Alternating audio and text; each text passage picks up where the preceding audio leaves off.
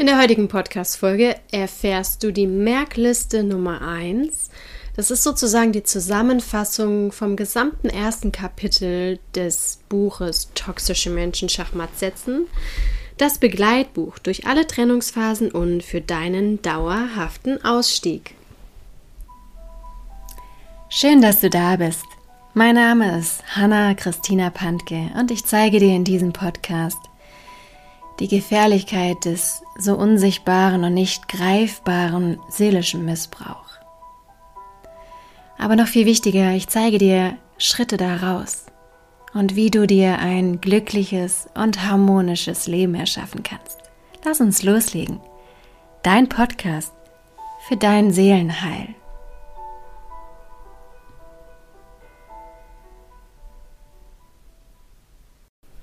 Ja, für alle die, die heute zum ersten Mal in den Podcast reinhören, wir lesen seit April das Buch, was ich geschrieben habe, Toxische Menschen Schachmatt setzen, das Begleitbuch durch alle Trennungsphasen und für den, deinen dauerhaften Ausstieg. Ähm, das ist für alle Menschen, die sich in einer toxischen Beziehung befinden oder auch schon raus sind, aber noch damit hadern, nicht richtig drüber hinwegkommen. Und es ist egal, ob es deine Beziehung ist mit einem Partner oder ob es auch ein Elternteil ist, also eine toxische Familienstruktur, aus der du kommst, oder ob es dein Chef, deine Chefin ist, eine Freundschaft. Also es ist eigentlich egal, was für eine destruktive Beziehung das ist. Eine toxische Beziehung hat enormen Einfluss auf dich, auf deine Seele, auf deine Psyche, auf deinen Körper. Du warst sozusagen immer in Stress, in Fluchtsituationen, in Ausnahmesituationen und das hat dich sehr geprägt. Du musst dich mit dem Trauma-Bonding auseinandersetzen, mit dem Stockholm-Syndrom und mit ganz verschiedenen Techniken noch. Das erfährst du aber alles im nächsten Kapitel, was ich dir auch vorlesen werde. Heute wirst du die Merkliste Nummer 1 bekommen und eine Zusammenfassung vom gesamten ersten Kapitel. Merkliste 1. Erstens. Ich bin gut, so wie ich bin.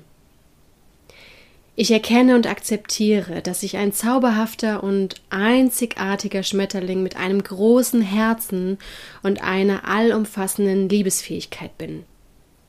Meine Ansichten, Werte, Gefühle und Bedürfnisse sind gut, richtig und haben ihre Daseinsberechtigung.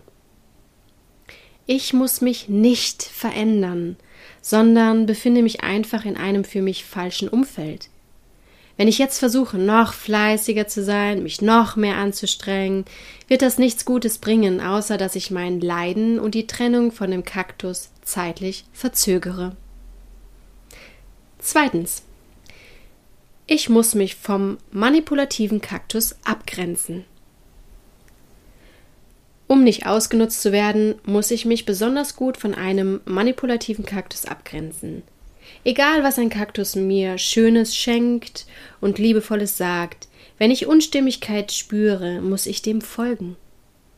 Der erste Trick für die Sprengung einer manipulativen Beziehung ist, Manipulationen zu erkennen. Manipulationen bemerke ich, wenn ich mich unwohl fühle, an mir Zweifel, Stress, Druck entstehen Ich merke mir also, ein Kaktus hat in der Regel eine schwere Persönlichkeitsstörung, die nur durch jahrelange Therapie abgemildert werden kann. Überwiegend begeben sich nur die wenigsten Kakteen in eine professionelle, fundierte und langjährige Therapie. Daher akzeptiere ich, dass ich machtlos bin. Es bringt nichts, wenn ich versuche, dem Kaktus meine Sicht und die Wichtigkeit meiner Werte und Bedürfnisse zu erklären. Er wird alles verdrehen und abwehren. Meine einzige Aufgabe ist, mich zu schützen und abzugrenzen. Drittens. Ich fliege zu meiner Blumenwiese. Ich muss meine wahre Größe und meinen Reichtum erkennen, meine Flügel ausbreiten und davonfliegen, um eine wunderschöne Blumenwiese zu finden. Mutig darf ich auf Wanderschaft gehen um mich auszuprobieren. Nur wenn ich ehrlich mit mir selbst bin, kann ich meinen Weg finden. Ich muss mich immer wieder fragen, fühle ich mich hier wohl, geht es mir hier gut, ist es stimmig oder muss ich weiterfliegen, weil es sich für mich noch nicht stimmig anfühlt. Alles im Leben, was für mich richtig, gut, stimmig und wahr ist, ist einfach.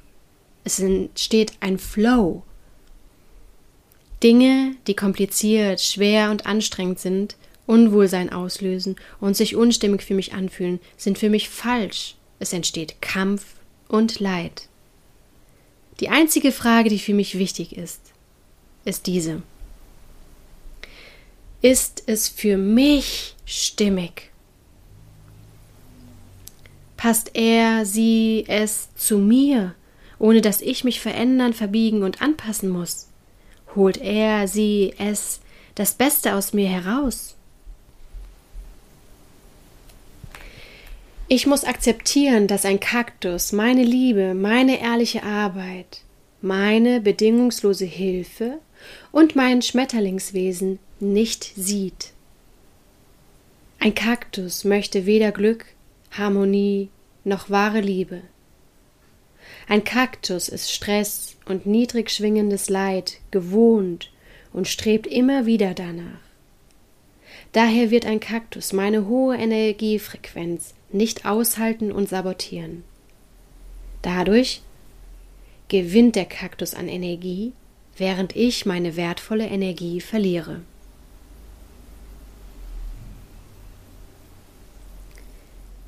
Über die wahre Liebe, die ein Kaktus nicht wahrnehmen kann. Ein Kaktus strebt permanent nach äußerer Anerkennung durch andere und betäubt sich mit Süchten,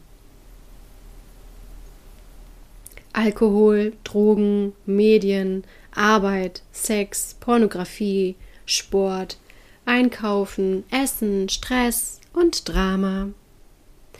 Damit verschließt er seine Augen vor der wahren Liebe. Zitat Ich kam zu dir, aber du konntest mich nicht sehen. Ich durchschwamm die Meere, ich ging über glühende Kohlen. Ich starb tausend Tode für dich.